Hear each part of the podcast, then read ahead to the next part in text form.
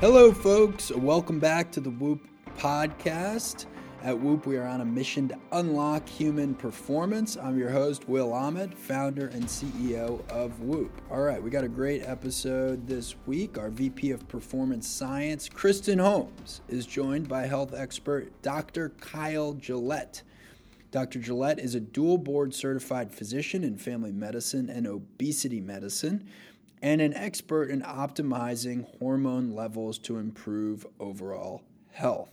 Dr. Gillett describes the six pillars of health as exercise, diet, sleep, stress, sunlight, and spirit.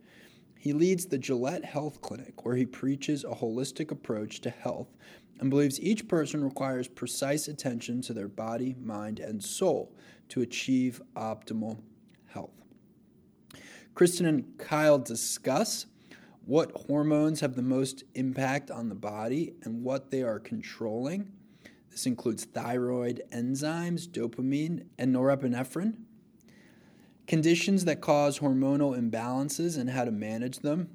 They get into menopause, estrogen production, optimizing hormone profiles for exercise and performance. Lower lean body mass can lead to osteoporosis, resistance training becomes very important in those cases. So that, that was a very interesting insight. The role of insulin resistance and exercise for metabolic function. How to stay fueled and when to eat proteins. This was interesting. Animal based proteins in the morning may be favorable versus plant based at night. That was a recommendation from Dr. Gillett. The role of sleep in hormone regulation and growth hormone production human growth hormone for recovery and muscle regeneration, uh, the impacts of intentional and unintentional stresses. It's, I think, important to differentiate between intentional and unintentional stresses, and supplements that Kyle recommends to help regulate hormone levels, including creatine and magnesium, both of which I actually recommend. Uh, if you're new to Whoop, use the code WILL, W I L L, when you're checking out and get a $60 credit on Whoop accessories. That is at whoop.com. If you have a question you want to see answered on the podcast, email us podcast at whoop.com. Call us 508 443 4952. Without further ado, here are Kristen Holmes and Dr. Kyle Gillett. Dr. Gillett is a dual board certified physician in family medicine and obesity medicine and an expert in optimizing hormone levels to improve overall health. Dr. Gillett is here to offer his insight into how someone can tailor their lifestyle to match their specific hormone needs in order to maximize health and performance. We will pull back the curtain on the behaviors that have the biggest impact on the hormonal environment and specific protocols that you can take on to really improve your health and get it moving in the best possible direction. Uh, Dr. Gillett, thank you so much for coming on the podcast today. My pleasure. Thank you for having me. Well, to start, we'd love to hear a little bit about your path. Um, you're obviously extremely passionate about health and, and human flourishing. And I love how you incorporate spirit as one of your six pillars of health. Um, and we're going to dig into all those pillars. But what uh, prompted you to, to open up your own clinic and kind of put you down and set you down that path? Even when I was young, uh, 12, 14 years old, I've known that I've wanted to go into medicine. My father is a family physician um, from Kansas, and I saw him practice holistic medicine, pray for his patients, etc. Um, and I thought that that was a, a, good way to look at both the mind, the body, and the soul. So that's kind of what I mean by holistic medicine is looking at the person, not just their physical body. I didn't know exactly that I was going to have my own clinic. Um, I thought that I would work at the same clinic that he worked at, actually, that he still works at. Um, but that's kind of a long story, and basically, it's hard within the um, like the conventional medicine system. For example, just going to your doctor and your at your GP or your family doctor and having optimal health and getting more than just preventing pathology. True preventive medicine is past that, and for example, insurance usually doesn't cover it. So that's why I went off on my own. Um, but I've tailored my education to um, basically meet the demand for uh, like true preventive medicine and health optimization. Um, and common pathologies are what people tend to ask questions about. And hormonal pathologies like menopause mm-hmm. or slightly low testosterone are immensely common. Metabolic syndrome and obesity are very common. So I've sought out extra education in those areas. Amazing. Well, so, you know, I think to start, uh, perhaps you can give us an overview of just the role of hormones and, um, and, and really what do you believe everyone should understand about their hormones, just as kind of a, a baseline? Yeah, as I like to say, hormones are the literal signaling molecule. So if you look at the definition, that's how you send a signal from one cell to another. Endocrine hormones um, signal throughout the whole body. Paracrine hormones signal through basically systems that are near each other, and autocrine hormones signal throughout the same system. For example, a lot of effects during exercise and like muscle cells are autocrine. So um, the like why they're important other than the body cannot talk to itself well other than the nerve so it's the nervous system and the hormone system there's a lot of different categories of hormones when people say hormone i like to define what it is or when people say peptide i like to define what it is so a lot of people think of testosterone which is your kind of the main well well-known androgen estradiol which is the main well-known estrogen and progesterone which is the main well-known progestogen so a lot of people think about those as the only hormones, but there's also cortisol, prolactin, growth hormone. Um, there's a lot of other categories. Even vitamin D is a hormone. But um, a lot of people like to focus on androgens, estrogens, and progestogens, partly because there's a lot of, um, I, I guess, misconceptions about what you need to do versus what you can do with those hormones naturally and via therapy. Amazing. That's a beautiful overview. Thank you. Uh, what conditions are caused by hormone issues. So just kind of high level, you know, laundry list. When we have the hormonal imbalances, what are, what's actually going on? Yeah. Um, as far as like causatory versus correlated, there's a difference between the causation of something and the correlation of something. But um, one good example would be uh, menopause or even andropause, aging in general, or adrenopause. Um, and uh, menopause is kind of an easy example to go with because when the ovary ceases producing estrogens and progesterone, um, it actually, uh, a lot of times, the ovary still produces some testosterone um, that declines a little bit later, kind of like how the adrenals decline. But um, that would certainly be caused by that function. There's a lot of things that are correlated with menopause or the lack of estrogen and progesterone coming from the ovary Examples examples of that would be a change in body composition or a change in the quality of sleep. We call that vasomotor symptoms, or a change in the quality of other things. For example, we call that genitourinary syndrome of menopause. So I would argue that all those things are uh, caused by hormone dysfunction, and then everything else that's downstream to that can be correlated from it because not every individual who goes through menopause has those things, but it's certainly something to be on the watch for. Cool. And if you could just, so if I understand this correctly, there's about a 50, over 50 hormones in the human body. You listed some of them. Um, what exactly do they control? So, like metabolism, growth and development. There's probably a laundry list of, of things that it controls. Yeah. Um, essentially every process in the body. So, one good example is thyroid hormone, which we haven't even mentioned yet. Mm-hmm. It has um, many different types of enzymes that convert inactive thyroid hormone to active thyroid hormone. And this actually happens inside the cell. So even when you're checking your serum levels of thyroid hormone, you don't know how often the thyroid receptors inside the cell are being bound. And that's going to regulate things like lipolysis or breaking up of fatty acids so that you can burn them in the cell throughout the body, and even things like how fast your heart rate is. So um, a lot of times you can look at um, both laboratory data and biometric data, and you can see say, yes, there has been a significant change, and you can tell whether or not that's correlated with something like hypothyroidism or even a hyperthyroid storm is an extreme example. You mentioned heart rate, so this is, I would imagine, the process of homeostasis potentially. Can you just dig into that a little bit more? Yeah. Um, so the the heart is uh, controlled by a couple different systems. One of the main ones is the sympathetic nervous system. Think about sympathetic ganglion um, lately for some conditions that are correlated with high heart rate. Um, for example, uh, POTS, people can get a stellate ganglion nerve block. That's a main sympathetic fight or flight ganglion.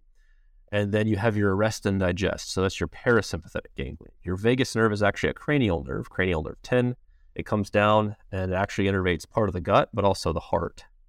And then the heart rate is usually controlled by, and this might be a bit too esoteric, but um, I think we can tie it in clinically with some actionable takeaways. Sinoatrial node and atrioventricular node, so SA and AV node.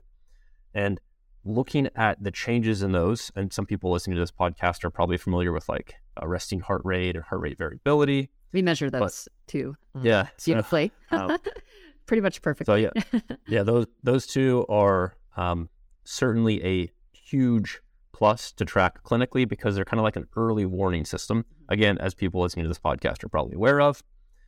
But as far as like the hormonal input, I actually consider things like dopamine and um, norepinephrine and epinephrine hormones. For example, you could take a tyrosine um, amino acid. So there's sterol based hormones, which are like uh, androgens. There is peptide based hormones like insulin and growth hormone and amylin. Then there's also amino acid based hormones. So those are like dopamine, uh, norepinephrine or noradrenaline, and epinephrine or adrenaline. And those will certainly have a profound effect on the heart rate changes, specifically sympathetic. So, another way to think of this is if your signaling molecules are just neurotransmitters, then they are acting outside the central nervous system. So, are they a neurotransmitter when they're in the central or peripheral nervous system, or are they also a hormone when they're doing other functions? Um, of note, thyroid hormone is also synthesized from that same amino acid, tyrosine. Excellent. Okay, great. So this is a good lead into kind of the first pillar that I want to talk about, which is exercise. um, and I think as for just a framework, I think uh, kind of approaching the conversation from the the standpoint of all right, what are what are the behaviors that we know are going to move around our hormone functioning the most, and then trying to provide our listeners with as many just very specific actionable protocols um, that we can, I think would would be um, would be hugely beneficial. Maybe before we kind of start hitting on on these behaviors and kind of uh, hitting across your pillars, uh, is there anything that you feel like people need to know before kind of entering into this discussion? Like, is there anything kind of high level that you feel like is, is really important to to kind of set the set the baseline? Yeah, a good thousand foot view would be, in general, the same activities that you are doing for uh, positive health outcomes will also lead to mm-hmm. positive like uh, hormonal outcomes. Right. So that's why the pillars for hormone health are essentially the same pillars of just having a good lifestyle in general. Totally. All right, so let's let's start with exercise. Um, what would you know? What what is your prescription? So someone comes to your clinic and um, they're trying to optimize their hormone profile. Like what what do you what would be the conversation that you would have around around movement and just if you break it up into you know strength and aerobic and aerobic you know, what are the proportion that folks should be spending? I imagine there's what maybe some gender differences. There's obviously uh, their starting points are going to be different. So there's a lot of individual variation, surely. But um, if you just kind of have a general general principles that that you use as a guiding um, as a as a guidepost, love to hear that. Mm-hmm. First and foremost, everyone should have a movement pastime to last a lifetime. So something that they can they either enjoy doing it or they can learn to enjoy doing it. So uh, both of those things are are certainly achievable by everybody. Past that, um, another, and this is uh, a little bit of a little bit facetious, but there's truth to it. I like to say a lot of gym bros need to train like a lot of women do, um, like a lot of you know uh, postmenopausal women, and a lot of postmenopausal women like need would benefit from training like a gym bro. Mm. But um, I guess to parse out the um, like the actionable advice from that lower lean body mass is going to lead to a lower metabolism is going to lead to more metabolic dysfunction and more body fat accrual and um, in general you think um, of like which individuals tend to have lower lean body mass the same individuals that tend to get osteopenia and osteoporosis tend to get sarcopenia. So in general postmenopausal females but certainly if there is a male even a young male with osteoporosis then resistance training is of particular importance. Whereas if there's an individual who does not do any cardiovascular training, not even any zone two cardio, that's going to be of particular importance, not only for health, but to improve REM sleep and to improve mitochondrial function. Mm-hmm. Love that. So, resistance training, uh, really important. So, what would be, you know, if someone is new to resistance training, um, what would be the entry point there if we're looking to kind of derive these these benefits to metabolism and all these downstream Yeah. effects? For the average person, an entry point could be body weight training. If there is, and I'm a fan of DEXA scans, as a lot of people Yeah. know, um, because uh, there's a lot of um, negatives and positives of just going by weight and BMI. Mhm. Um, so I'm certainly a fan of DEXA and other things like bod pod are fine too. We get a lot of comments about like which body composition is optimal or not optimal. Uh, my friend Grant Tinsley is a PhD at Texas Tech, and he has done a lot of research. He recently published one on different bioimpedance body fat um, measuring devices. So if somebody wants to go down that rabbit hole, that's enough data to look into it. Um, but yeah, if your DEXA scan shows lower bone mineral density than would be expected for uh, not only like your age group and your gender, but also considering what your body composition looks like otherwise, then certainly axial loading exercises, for example, um, anything that's weight bearing, like um, a, a squat, a deadlift, axial loading. So it's loading from top down for bone mineral density specifically. Interesting. And then for um, just like anybody who has lower lean body mass than expected, you're going to look at, at like other general resistance training exercises and not weighting too heavily towards cardio. And also, if there's a high level of body fat at the same time, working with a healthcare provider that can help you lose that very, very slowly. Because when you do lose weight, about 33 to 35% of that weight that you lose is lean body mass, which is previously metabolically active. So there's this term called metabolic damage thrown around. And there's not an ICD 10 code for it, but it's a real phenomenon. And it's mostly related to people who lose weight too fast and lose lean body mass along with that weight. So, um, gaining that weight back, which you need to be in a caloric surplus to do, in addition to optimal resistance training. So, at least three times a week, training major, mu- major muscle groups, if not more, and ideally working with a trainer as well, especially if you're not an experienced uh, resistance trained athlete, um, is of primary importance. We're going to talk about sleep in detail, but um, just as it relates to body composition, um, what is the connection between sleep and body comp? So, if we're trying to exercise to improve, obviously all these things are phase phase related and and related. Um, but what would be your what do you understand from the literature that helps us understand the relationship between body comp and and sleep? First and foremost, when you are sleeping, you are generally not eating. There's actually something called sleep eating syndrome where you where you eat and you're half asleep or even borderline all the way asleep. You're kind of in between sleep cycles as you eat. Um, and there's also night eating syndrome. So there's a lot of syndromes that lead to overconsumption of calories after 7 p.m. or even at night. And some of those are related to an imbalance in what's called anorexigenic signaling and orexigenic signaling. So the anorexigenic center of the hypothalamus is exactly what it sounds like. You're sleepy and you're not hungry. You're anorexic, and which means um, not wanting to eat. It's also a disorder, of course. But then there's orexigenic signaling, um, where people are hungry, angry, and awake. Some people call it hangry. And um, a lot of the new sleep meds are orexin inhibitors, and these also happen to be weight negative. So you think about a lot of sleep meds, like uh, especially tranquilizer sleep meds, those are weight positive. You put on weight um, because they have the same receptor as alcohol. Whereas the orexin inhibitors are weight negative. They turn that desire to eat off, um, and eventually they'll probably be used off label in like uh, sleep eating syndrome. But that's a second thing to think about. Um, the third thing to think about would be um, if you are not sleeping, for example, if you have sleep apnea or other sleep pathology, you're not producing your growth hormone and testosterone. So, growth hormone is a pulsatile secretion, mostly during sleep, and testosterone is released because LH is released, which is released because GnRH, which is basically a hormone that's released in pulses during sleep. So, if you're not having long periods of sleep together, then you're not going to get the pulsatile release of those very important hormones. And those two hormones in particular, growth hormone leading to IGF 1 and LH leading to testosterone and other androgens, those are going to be um, good for the accrual of lean body mass and the prevention of building up body fat.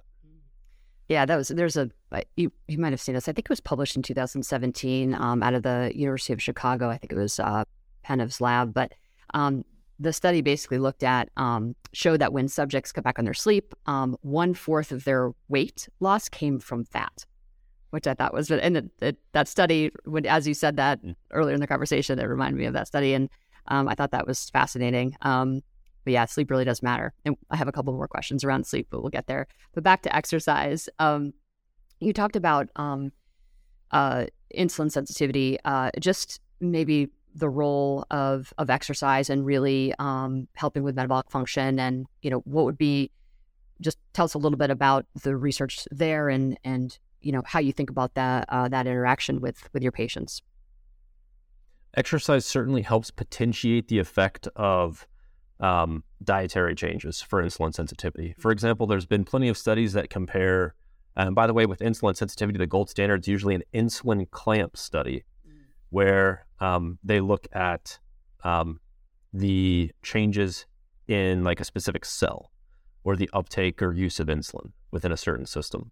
Um, that's how the studies on NMN looked at the insulin sensitization effect of NMN.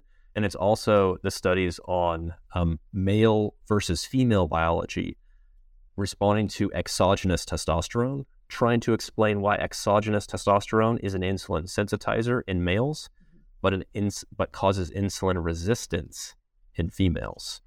Um, so all that to say, um, if you look at the uh, like different insulin sensitization medications, for example, metformin or GLP-1 receptor agonists, you can compare them to a dietary change, whether it's time restricted feeding or intermittent fast or a fasting mimicking diet, and an aggressive fasting regimen or a caloric deficit, of course especially when combined, is going to be a very powerful insulin sensitizer. This is why a lot of bodybuilding or fitness coaches, um, after a period of bulk or midway between a period of bulk, will have a I hate this word, but they call it a mini cut. Mm. but there there is clinical significance to this because you can restore your insulin sensitivity quite fast. Um, maybe it's not clinically significant unless you're on a pretty hardcore bulk, but some athletes often are, and a lot of times that's necessary, for example, in strongman competitions. Um, it's certainly a good idea to consider. So, all that to say, the exercise component of it, sorry for the long winded answer. That's great. Um, it, it's your tank of total nutrients. So, your main carb in the blood is glucose, and your main lipid in the blood is triglycerides. Um, three fatty acids with a glycerol backbone. And I think of this as the total pool of energy. And the way that the insulin sensitivity of the dietary changes is is you're putting less into the pool but exercise is going to take out of the pool so if you're trying to decrease your total pool to help increase insulin sensitivity let's say you take your average fasting triglyceride level from 150 to 70 and then your average fasting glucose from 100 to 85 that's certainly going to improve insulin sensitivity chicken or the egg at that point but exercise is going to help you achieve that much much faster Awesome. So basically, in sum, exercise is going to help modify your hormone levels and help reduce the risk of probably all sorts of, I mean, cardiometabolic disease for sure, um, but also prevent muscle mass decline. All right. So now we tackled exercise. Anything that we forgot that you think is is important for for folks to understand uh, related to to exercise? I think we covered the basics. I did. Mm-hmm. I, we briefly mentioned zone two. Um, that is particularly important for mitochondrial health and has other benefits. I suppose I should also say, and a lot of people uh, that like to wear whoops actually say this if I didn't, there is certainly a benefit of very vigorous exercise, cardiovascular exercise. And my rule of thumb for that is once a week. Great. So or more. Zone zone two, and what would be how many minutes per week should should folks um what should they strive for in zone two? Would you would you say? The average person, if they're getting uh, you know, 60 to 90 minutes of zone two, that's quite good, but it is beneficial to go above that. Yeah, in zone five. So if we were to bucket it, we've got we've got our resistance training, and there's obviously lots of different ways that we can um, weight train. Uh, I don't think we need to go into specifics, but just basically body weight if you're new, um, heavier resistance, uh, heavier weights if you're if you're newer, if you're uh, more experienced. Um, obviously prioritizing technique. Um, zone two minutes, uh, and then zone five, what would you recommend? And, and, just maybe describe briefly what zone five is and um, how many minutes you would recommend uh, folks spend in in that in that cardiovascular zone. Yeah, essentially, it's maximum effort. It will be hard to spend many minutes in this zone. Yeah. So it's just literally a few minutes. Yeah. So just flat out for 30 seconds uh, with a rest. So yep. a one to three rest, roughly. So bring your heart rate back down and then repeat that, what, six to eight times? Yeah, that seems pretty reasonable. Um, the first couple times that you try to do this, even if you just do it one or two or three times, that's fine. Yeah. So the idea is just getting out of breath and whatever that means for you, uh, and do that once or twice a week. Mm-hmm. Yeah. An example of this that would be very simple is doing, uh, you know, 200 meter sprints. You could do four different 200 meter sprints and obviously warm up appropri- appropriately and such. Nice. Nice. I just did uh, 16 the other day, but I was a track athlete. So, um, all right, cool. Let's talk about fueling. Um, you know, under fueling, over fueling, both are, I would imagine, not great for hormonal balance. Um, maybe just, just principally, how do you think about eating, uh, and and what are your recommendations there in terms of you know what actually is helps us maintain a moderate weight while thinking about um, optimizing kind of our hormonal profile and then I'd love to dig into just also uh, time restricted eating. I, my research is in circadian rhythms, so I spend a lot of time thinking about time restricted eating, um, and and and we can and talk about fasting as well, which is very different than time restricted eating. Um, but how how your la- how your clinic thinks about both of those and what your prescriptions are for patients. Yeah, um, regarding prescriptions um, for nutrition or diet, there are many different things. I have forms that I'll I circle. I'll post these on my website at some point, by the way. Amazing. but I circle these various things, and the goal of the prescription is to find a diet to which the patient can adhere to long term. They don't necessarily have to love it right off the bat, but they certainly need to be on board with learning to like it, making the just like during exercise, you want your effort to feel good. And yes, testosterone does help uh, with this, you want your effort that is being put towards optimizing your diet to feel good as well.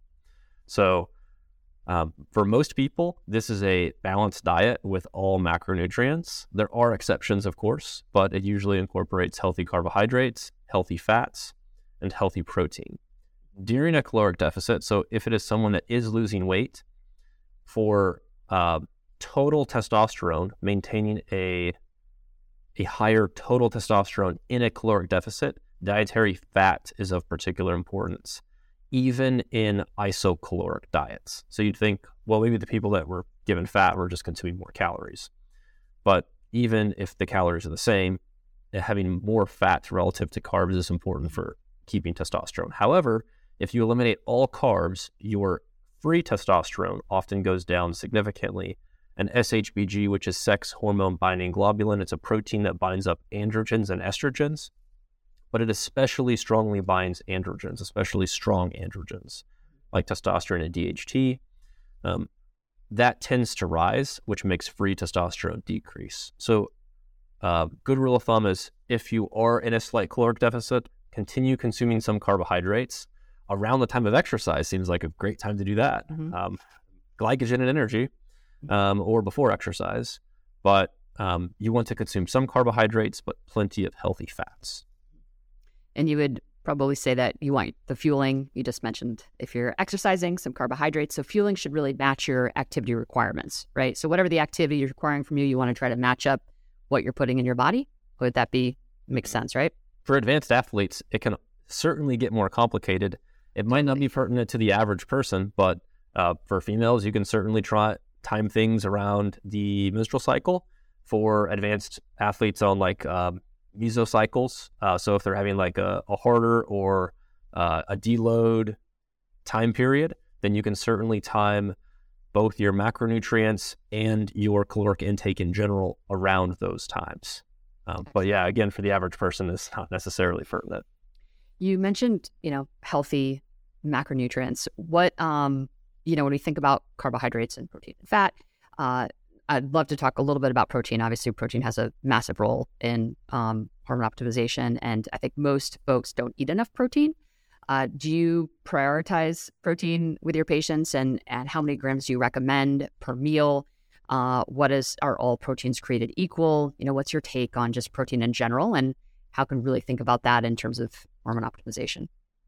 Yeah, I also love talking about protein. I think we just had a podcast for uh, I don't know how long it was, but we had a podcast just on protein. Um, but uh, a good rule of thumb is for the average person, get at least 0.7 grams per pound of body weight per day.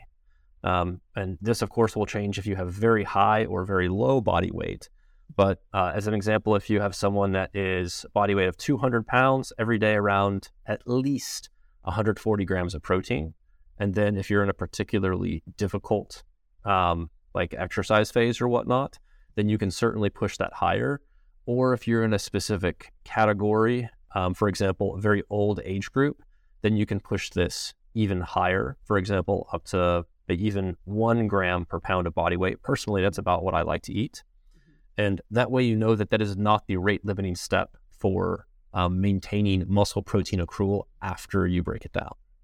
Excellent. Um, as far as the quality of protein, um, we could split this a couple different ways. We could split it into plant based proteins, which tend to be lower in um, amino acids like methionine and leucine. Methionine, of course, is involved in um, many different synthesis cycles, for example, glutathione. And you don't want to have too much because you can build up homocysteine, which is an oxidative stress marker. Um, but on the other hand, you want to have plenty of methionine and leucine because this helps with body composition and recovery. So, um, as far as like a, a sleep standpoint or a circadian rhythm standpoint, not eating within about three hours of sleeping is probably ideal. Um, it's just not like socially a, like a lot of people are not able to do that because of social reasons, which I certainly understand. Um, just like a lot of people, for social reasons, the only time they, they can exercise is very, very early in the morning. So um, that kind of is what it is.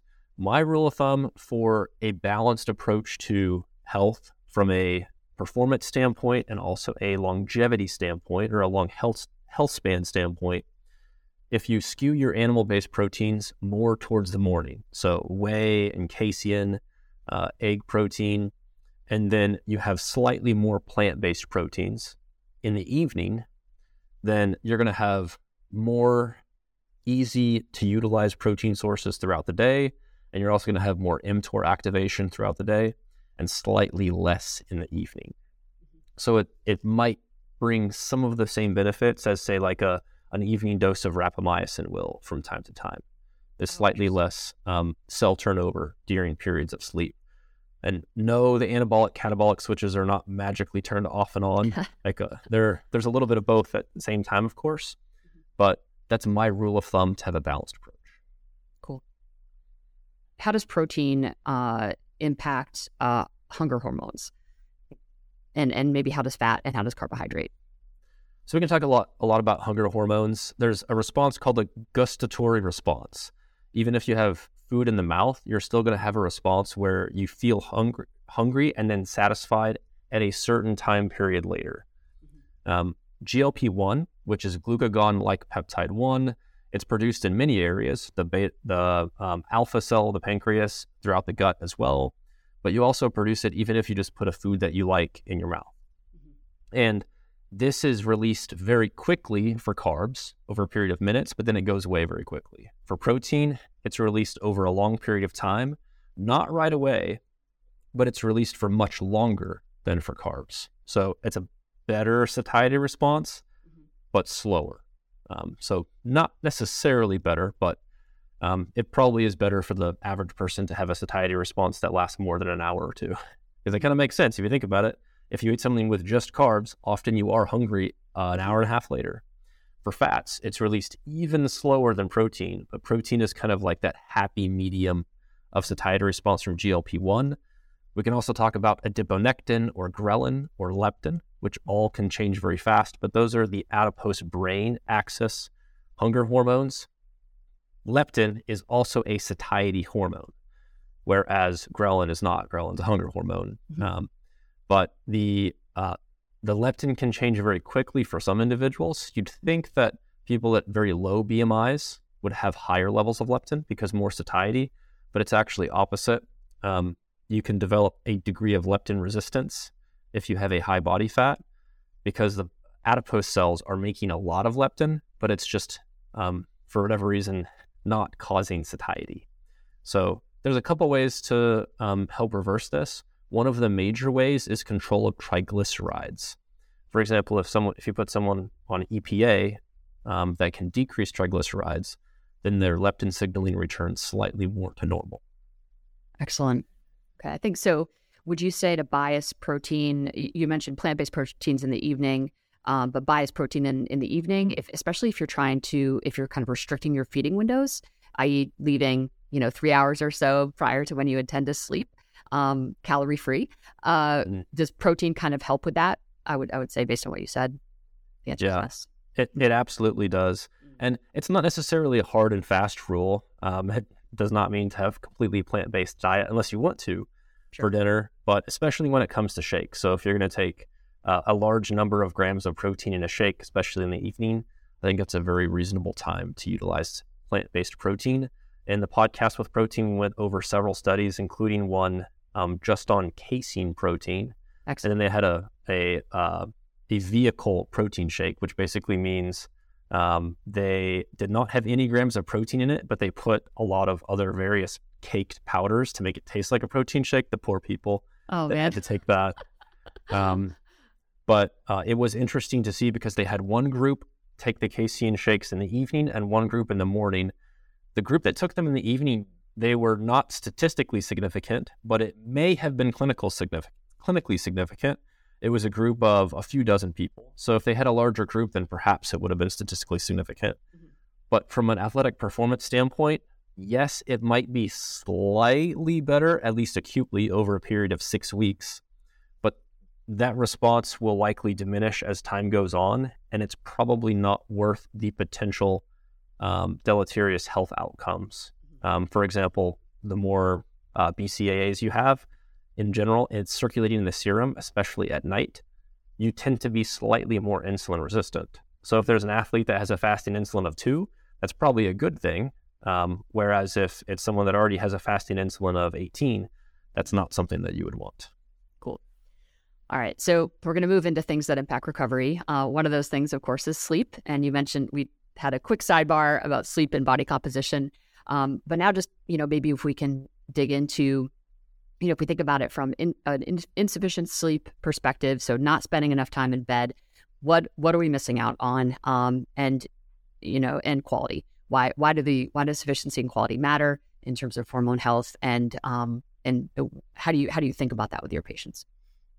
Yeah, um, we mentioned growth hormone release mm-hmm. and how it's pulsatile during sleep. Um, the longer you sleep, then kind of the better that builds up. Uh, think about it kind of like REM sleep too. Your REM sleep, at least the time of REM sleep, is going to be much more the second half of the night. And then we also mentioned testosterone and release of GnRH. That's the hormone that causes the release of LH and FSH. That's why if you're looking at people with sleep apnea, then they're probably going to have lower testosterone, mm-hmm. lower sperm counts, actually, and also more body fat, less lean body mass. So um, if you look at studies that give people exogenous testosterone and exogenous growth hormone, um, it certainly helps body composition.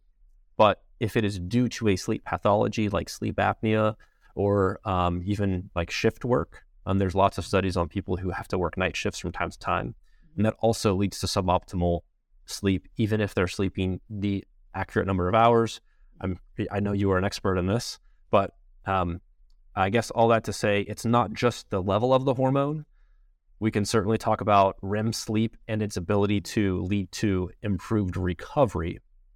So often, if people wake up after a night of very poor REM sleep, they will not feel as refreshed. So I assume I'm not a like a biostats or data scientist, but I assume that that is how they um, make the algorithm to give you your score of how ready to go you are. Mm. Uh, yeah, we, we definitely look at quality. Um, and, it, and, it is interesting when you look at um, the literature uh, and the relationship between HRV, for example, which is a nice marker of, of how recovered you are and how prepared you are to take on uh, the challenges of the day and respond and react to those challenges. Um, uh, REM and slave sleep actually are more predictive. The quality of your sleep is most predictive of um, of HRV, uh, whereas time in bed actually isn't. There's no relationship in in the data whatsoever in terms of time in bed. Although we know that really matters, um, and there's obviously a relationship between your quality, I suppose, and, and your time in bed in some ways. But um, but yeah, it is uh, that is that is indeed what we see in the data.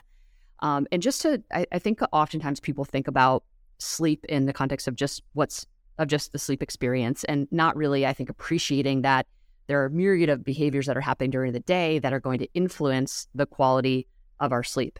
Certainly, sufficiency is really about making a very uh, you know conscious decision about when you're going to bed and when you're waking up, um, and how much time you're actually spending in bed, and that's going to you know differ for most folks. Um, but if we think about quality and understanding how important that is for fertility and um, and you know just hormone production and you know how hungry and how full we feel the next day, I mean, it, it sleep is obviously hugely impactful. But what are the behaviors would you say? And I'd love to tap on your sunlight and spirit and stress because I think you're going to tell me that how we think about those um, and how we manage those uh, those things throughout the day is going to have a direct impact on the quality of our sleep.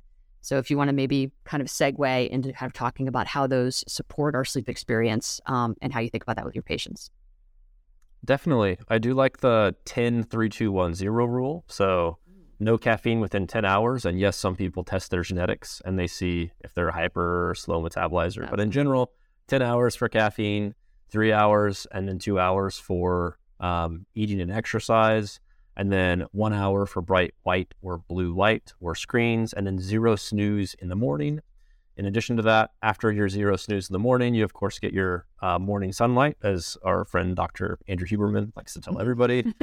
morning sunlight, low solar angle, etc. Um, so looking at the natural light in the morning, and that of course and, is affecting our melatonin production, yep. which is the hormone of darkness. um, and yes, definitely circadian rhythms for melatonin, and also uh, cortisol has a rhythm as well. Mm-hmm. Um, I guess on that note, the sunlight pillar of health is not just about light; it's also about cold exposure, heat exposure. So um, perhaps ending your shower on cold in the morning, or uh, not getting too much cold exposure too close to sleep. Actually, um, mm. could be a very reasonable intervention. Uh, as far as spirit and stress, um, they it's a little bit more difficult to explain. Think of diet, exercise, and sleep as the dominoes that actually hit the uh, like physiologically are going to change hormone release and synthesis. Mm-hmm. Whereas the domino behind it is sleep and stress. And in the new pillar of health, I added social pillar. Um, Rich Roll said convinced me that I should add one, so I did. Because um, it is, is true. Uh, outside of stress and outside of spirit, um, social health uh, can certainly be that other domino that's kind of um, hitting the other ones. We know this pretty well from um, nicotine cessation studies. Just uh, literally somebody else in the house that is using or not using nicotine mm-hmm. or also quitting at the same time can make a huge difference. Yeah. But spirit is basically your self actualization or your metaphysical goal. Um, it does not it does not have to do anything with religion. Yes, I'm a Christian, but at the end of the day, Maslow's hierarchy of needs is a pyramid of physical needs at first and non physical needs. The top of the pyramid is called self actualization, and that's just what your purpose here on life is. And that can absolutely be the domino. If people are devoid of a purpose that um, they are happy with, then oftentimes the other things like sleep and diet and exercise lag behind. Yeah, no question. Well, that is an excellent summary. Um, in terms of stress, so you mentioned cold and hot, and uh, we've we just had Dr. Susanna Soberg on the podcast, who very expertly described the various protocols um, and the benefits of of cold therapy. Um, maybe just talk about intentional stress versus unintentional stress, and what the differences are, and how that impacts our system kind of differently, and you know, kind of hormesis versus just chronic stress, and what that does to our our system. Yeah, I like to make the stress analogy to stressing your muscles during exercise. So, if your muscle is stressed and you are not ready for it, for example, let's say you're driving a car and get in a car wreck, and um, when you get in the car wreck, it bends your body to the side and it straightens out your arm. That can be extremely painful and disconcerting. Whereas if you're on an exercise machine and you're twisting and you're straightening out your arm, then that can be very different, even though it's the exact same movement. Um, part of exercise is making that effort feel good and the stress of life, um, whether it is a stress at work or a stress at home. Um, the kids are screaming and it's that time before bedtime. That's just always going to be terrible no matter what. um, finding a way to help that feel as good as possible is that adaptive response to stress that can be beneficial. So uh, there's actually interesting studies um, with uh, human and their dogs. So the humans, or sorry, the dogs and the owners. Mm-hmm. And when the dogs and the owners are stressed, the um, dogs that win tend to have their cortisol go up. And if their cortisol went up, their owners tended to have higher testosterone as well. So there's that, um, uh, I guess, positive feedback mechanism. So when you win, your testosterone goes up. When you win more, your testosterone goes up again. Although with against winning, yeah, so it's very interesting, and it, it is a bit different between species too, mm. because then um, you look in the animal kingdom, and it was postulated that the like the alpha or the um, wolf that was in charge um, would have the highest testosterone, but that was certainly not the case. With dogs, it appears very related to cortisol. Cortisol being one of the stress hormones, adrenaline is sort of a stress hormone as well, or a neurotransmitter again. But the cortisol was significantly the highest in the alpha wolves in the pack, um, whereas it was lower in the other ones. So I suppose that learning to help have the stress feel good in those individuals um, led to more success. Interesting. And we can increase our te- stress tolerance with cold therapy and heat mm-hmm. therapy. What would be just a couple others on your list that kind of help us um, be able to adapt to stress in a more functional way? Meditation, um, whether it's mindfulness, whether it's prayer, um, that certainly plays a part. Yoga Nidra, there's a lot of different techniques that um, uh, I guess would, they would be actionable tools to improve the resilience and response to stress. Um, those would be applicable. Um, also, uh, sleep again. So sleep yeah. would definitely improve the response as well. There's an interesting brainwave called uh, alpha waves, kind of the calm, cool, collected waves. We know that monks tend to have a high amount of alpha waves. Um, probably not because they're born with it, but probably because they practice the lifestyle tools that monks tend to do to develop a lot of this calm, cool, collected brainwave. And we can certainly do that as well. Love it. All right, let's talk about supplements. One of the uh, supplements that our members track a lot is creatine. Uh, we have over 38,000 members um, tracking, uh, making a creatine entry during uh, basically a 90 day period.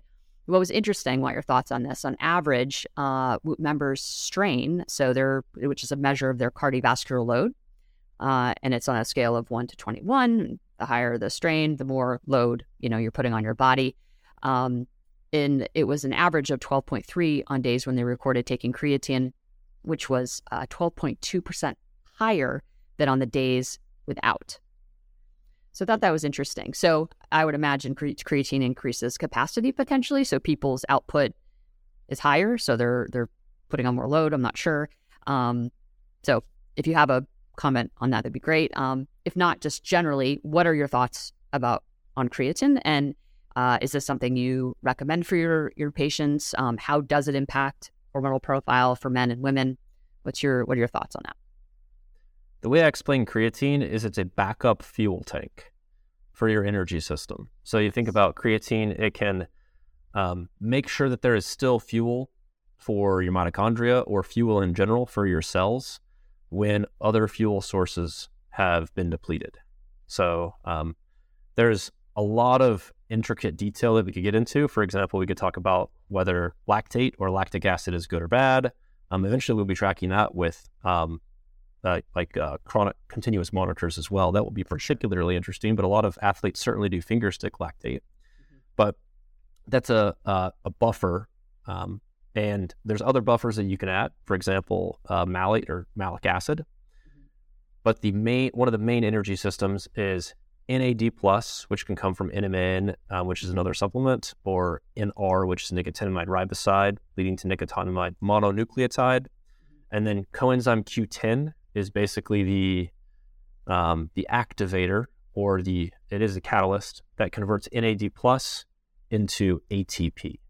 So creatine is kind of a backup for this, and then carnitine or L-carnitine, acetyl L-carnitine, and those are all carnitine sources, is a dipeptide That's the pump that pumps a lot of energy into the mitochondria. Mm.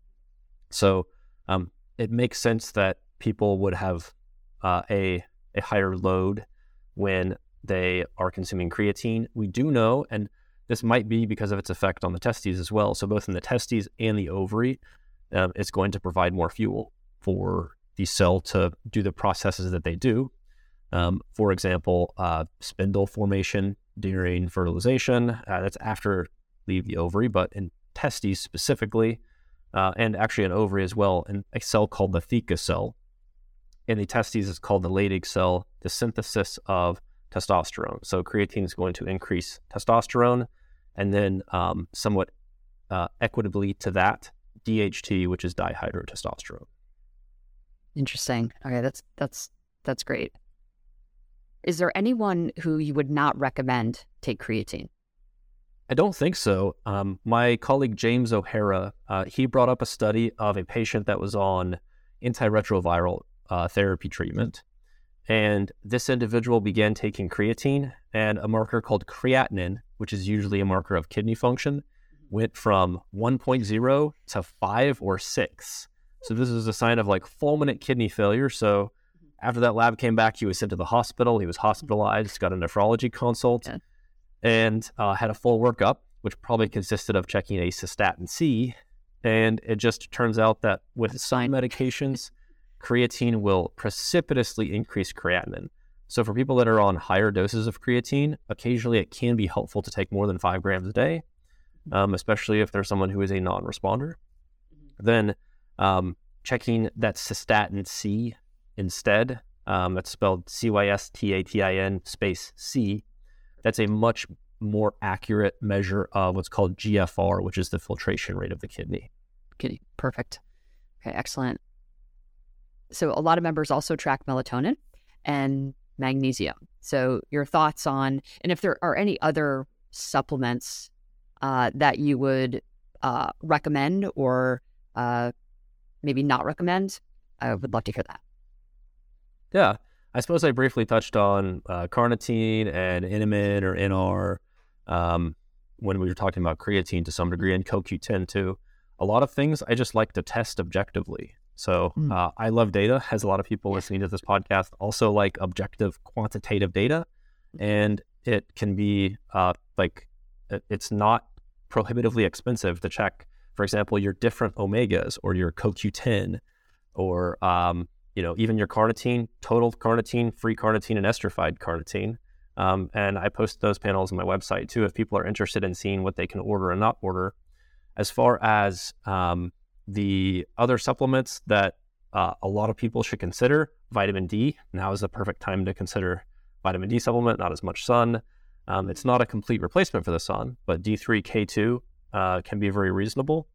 Um, and I think you asked about two others as well uh, melatonin and magnesium.